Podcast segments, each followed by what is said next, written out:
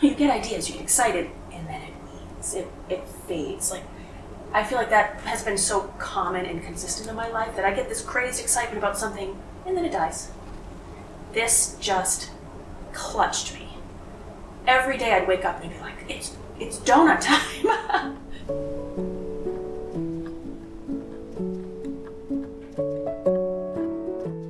I bite into this beautiful circular pastry, and I get the perfect balance of rich, thick, flaky dough, sugar, and a burst of flavor. Most recently, I had pomegranate. It is delicious. I eat these slowly and with intention because this is what it demands. It's one of my most favorite treats in Portland, and I usually have a little bit of trouble deciding which flavor I want. I think that's a good problem to have. You may know the woman on this episode from her offerings at local stores, but you wouldn't necessarily get to know her backstory. Eight years ago, Leigh had just gone through a divorce. Her daughter was seven, and they had moved from Florida to Maine. She was working at a pizza place in Portland, bartending, and she was dating the owner. And he was a foodie and very generous, very creative, lots of ideas. And we did some traveling, we did a lot of wine drinking, we did a lot of gourmet food eating, and my life had turned into this sort of abundant, very indulgent new lifestyle. He had given me this permission all of a sudden to drink wine, eat food, and so starting to date him opened up this side of myself that really allowed no limit and I suddenly was craving donuts. It sort of symbolized the concept of indulgence and giving in and allowing. So I was craving donuts a lot, talking to him about food and ideas, and one day he said, You should open a donut shop. And it just it hit me like a ton of bricks. I said, Oh, I am in love with that idea.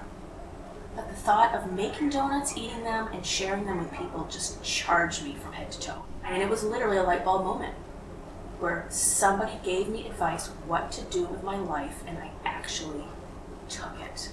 You get ideas, you get excited, and then it wanes. It, it fades. Like, I feel like that has been so common and consistent in my life that I get this crazed excitement about something, and then it dies. This just clutched me. So we're sitting there, and he says, yeah, she use potatoes. Make donuts, sell them. And I, I was stricken with excitement and energy, but also kind of a fear and a, a sense of great idea. I have no idea where to begin. I've never run a business. I don't bake. I don't really cook. I don't have kitchen skills. I've worked in front of the house my whole life. I'm currently a bartender at his restaurant. And I said, That sounds cr- crazy, exciting, and I'm starting tomorrow. Every day I'd wake up and be like, it's it's donut time.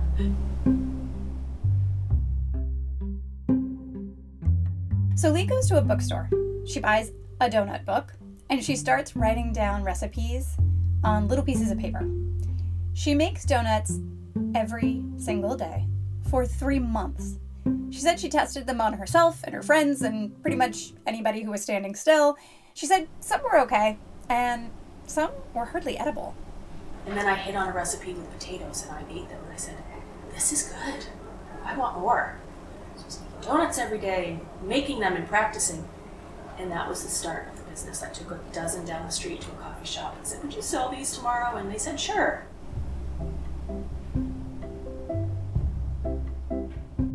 The coffee shop says that they'll sell them for $5 a dozen.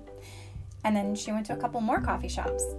And they all said yes. And it wasn't long before she became her own wholesale donut business. She was making nearly 50 donuts a day, all on her tiny tabletop fryer, just four donuts at a time. So then my dad jumped in to help. He said, You can't afford to pay anybody. I'll see you tomorrow at 6 a.m. I will deliver all your donuts. I was like, Oh, what? Who does that? I said, Okay, fine. So he showed up at 6 a.m. and then for the next five years, never missed a day. He just was my volunteer donor partner. Was a big turning point and a big boost from the universe of help that said, You're on a mission, you need help, I'm your guy. He is and was my donut angel. And then I knew in the back of my mind that having a physical brick and mortar shop was the goal. I just wasn't sure how that was going to happen. Nobody would give us a loan. Everybody said, no, no, no, no, no. We just don't do that. We don't just give money to people. I said, but but it's donuts and people like them and I'm selling them. And I didn't really have a, a ground to stand on to really go to the next level. But I, that wasn't stopping me. My mother jumped in. She loaned us that amount of money, a small amount. And uh, my dad and I rented out a spot on Park Avenue, which is still our first spot. Just threw it together. We rented it out. I still felt like this is the right thing to do. I still do not know what the heck I am doing. I have no business opening up a bakery, but it's happening. He and I renovated the whole shop ourselves, no help, no money, and opened up for business in March of 2011. Just kind of said, we're going to wing it.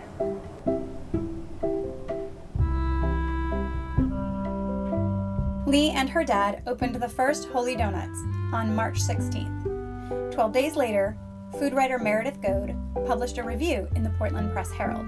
The next morning, there was a line all the way out the door. And I remember I was standing at the fryer because I cooked, I made everything. I, there, was, there was no, there were no employees except had a cash register person. And I'm flipping donuts, and the door opens, and there's a swarm of people. And I say to my, my dad, who's shaping them next to me and handing them to me to put on the fryer, I say, "Don't turn around," and I froze. I'm flipping donuts. I was like, "Oh."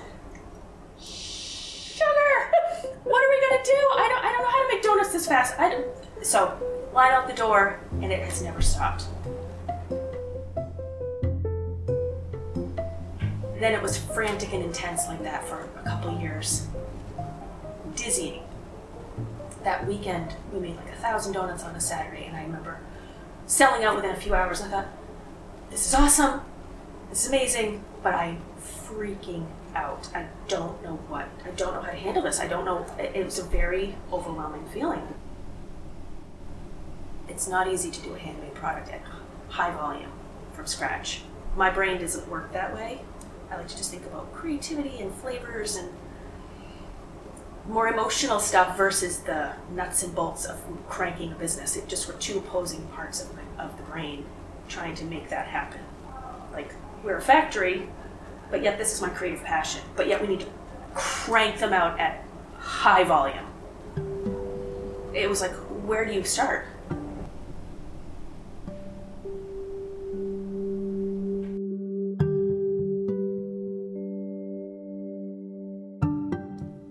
And now, a message from our sponsor.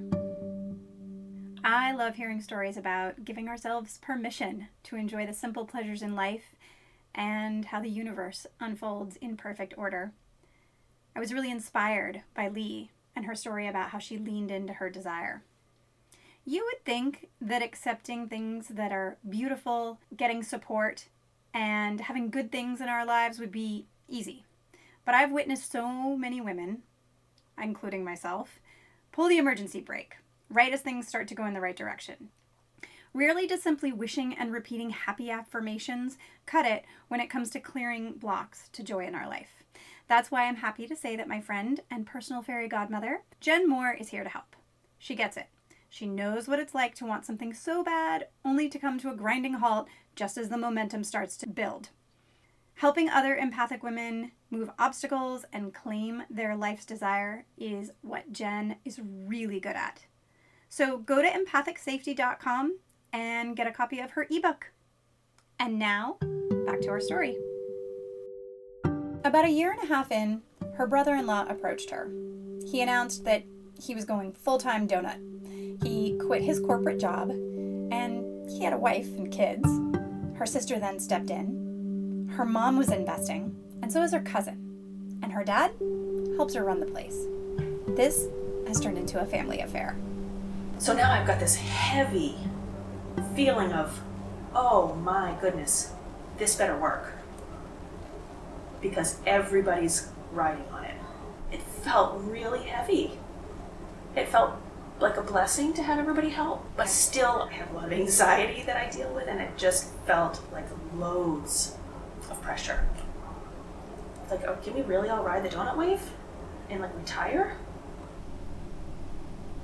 Not to mention the day to day operations. You know, there'd be a day where we'd be slow.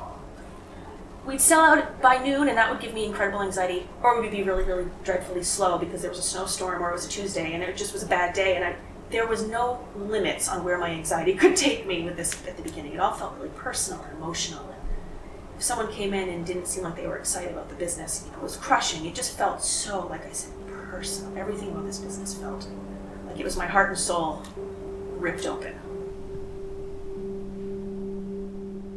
So Leigh's life has become donuts. Her family has a whole lot riding on the business. And meanwhile, at home, she has a preteen daughter who she doesn't have a lot of extra time for while she's trying to make this business happen. And she's she's 15 now. She still says that she felt slighted and partially neglected. All of these really intense things that she was experiencing while I'm really trying to make this thing work and get it off the ground. And I'm being defensive over the past few years. I said, well, I had to do that. I had no choice. You know, I had to start my business. I had to give it all. I had to get up at 5 a.m. and leave you to a child that feels like all of a sudden mom's attention is elsewhere. And it was. It was that robot mode of saying, it's go time. I need to make this business work because I don't want to bartend for the rest of my life. I want to live my passion, and it's going to take elbow grease and hard work and no sleeping. And it's to have to happen that way. And I'm still to be the best mom I can be, but I'm not to be perfect at both. So, running a business isn't a fairy tale. There's a lot of trial and error and a lot of anxiety. There's also a lot of sacrifice. But through it all, Holy Donut is thriving. They grew to three locations. There's the original one, and now there's a shop in the Old Port, and an additional one the next town over in Scarborough. We have a thriving economy from tourists who travel from all over the world to here, Portland, Maine, well, all over Maine, but especially Portland. It didn't take long before these travelers maybe had a donut or two and went home and told their friends. Before you know it, well, the New York Times are sending people her way. The Independent newspaper, yes, the one in London, tells people to eat these donuts and get one quick. She's written up in Fodor's Travel, CNN's Eatocracy, the Boston Globe, and Elle magazine. And then, of course, Bon Appetit gives her an entire article as well. Yesterday, I got my AAA magazine, and on the front was a donut. I knew they would be talking about the Holy Donut in there, and I was right. The Holy Donut is no longer a little local secret. Looking back, there's not full retrospect because I'm still in the middle of the story, but the retrospect is pretty clear already, and now more so at this exact. That life reciprocates when you go into anything with your heart and soul. That's the crux of this story, is that when you put your heart and soul into something, the universe responds in kind and supports you and cheerleads for you and sends you the right people and gives you green lights. And this business has been all green lights. People say, isn't it so hard working with the city for permitting? No. Isn't it so hard finding right, the right people to work with you? No. I'm just sort of, it's now like in the flow of it, which is just a confirmation that, yep, there's something to this that, that it's, it's purposeful, it's my purpose. I've been to each of the three locations, and I may see a mom and her kid, or some college buddies, or a banker. All of these completely different people are just there seeking a treat. For a moment, they stop everything and they just enjoy it. These places are always full of smiles because suddenly the donut is really all that matters. They symbolized something to me so profound. It was about pleasure and enjoyment and sweetness. And getting them out there and letting other people taste them and saying, have a treat. Let me help. Let me let me bring you something sweet. Let me brighten your day. It wasn't just like a product or a job idea. It was something deeper. It was the symbolism of what donuts meant to me at that point in my life, which again was letting go, indulgence, pleasure, eating what I wanted without restriction, without dieting, without limiting myself, without telling myself that I'm gonna get fat. It was it was just bigger concept of allowance. It was exactly that sense of nostalgia. People constantly still come say, My grandmother made donuts. These remind me of my grandmother. I hear that all the time. So it's a deeper emotional connection to again the childlike treat.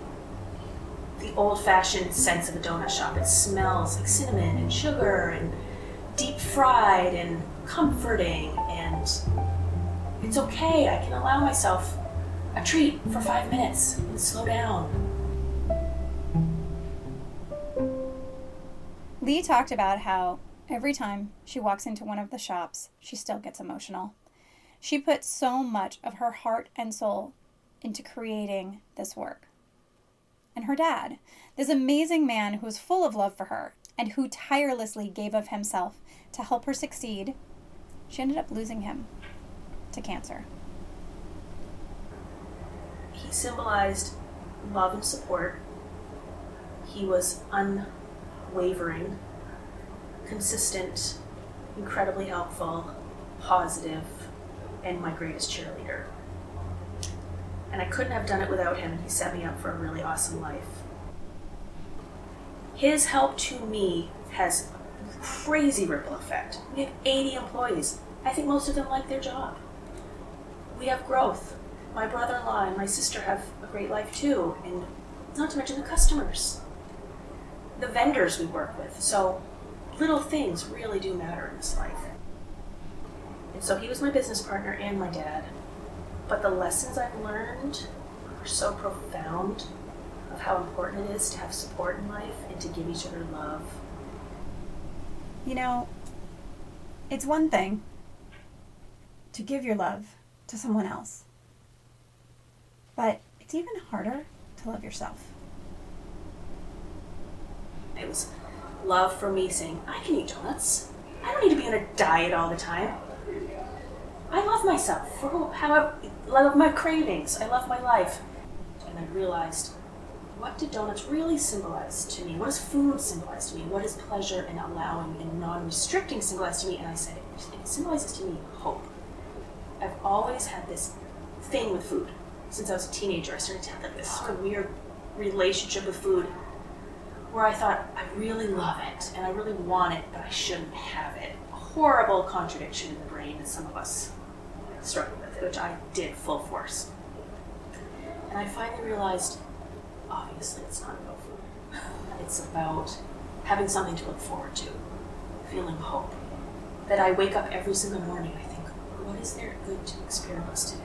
Because I really need something good. Like I, my soul needs it. It needs joy and, and, and pleasure and indulgence and to feel good about life. And then, of course, sharing that with the community, saying, if I'm allowing myself to eat donuts, I'm going to give others permission to eat donuts. And I think that's part of the emotional excitement about the business, is that we're saying, every magazine you read says don't eat donuts. And I'm saying, eat donuts. when you allow yourself a little bit of joy, whether that's playing outside in the river, or riding a bike and not feeling silly as an adult, or eating a donut, or letting yourself dress up on Halloween, whatever we let ourselves just let go a little bit. We're all still so like controlled and restricted. I think we all want to let go a little bit. Yeah, just live.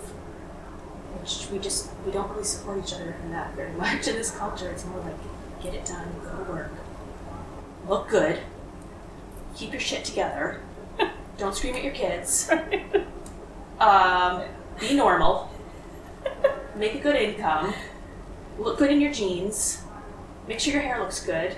You know, all of these things that we keep ourselves so tight to make sure we we are okay. What I what I really want is to feel okay, to feel happy. Deep down, it's emotional. It's not about whether I have pizza or salad. And that's still a really hard habit to break.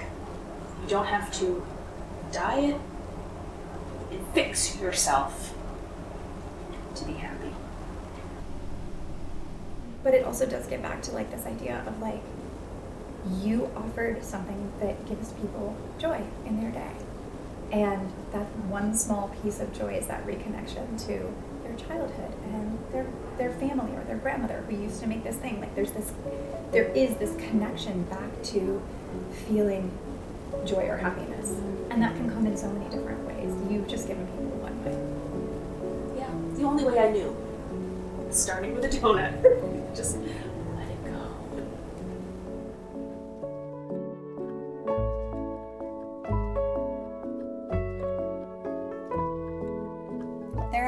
lessons about life that can be gleaned from Leigh's story.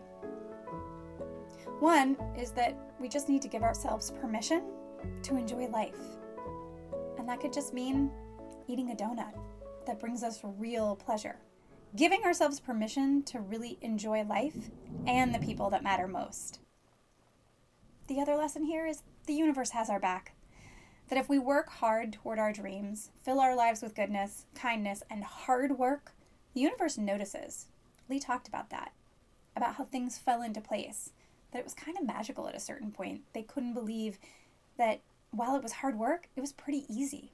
Not that our life will be perfect, but that we can find joy along the way. And what really is better than that? When you put love into the world, it also means putting love into yourself and letting yourself do what makes you happy, even if it's just eating a donut.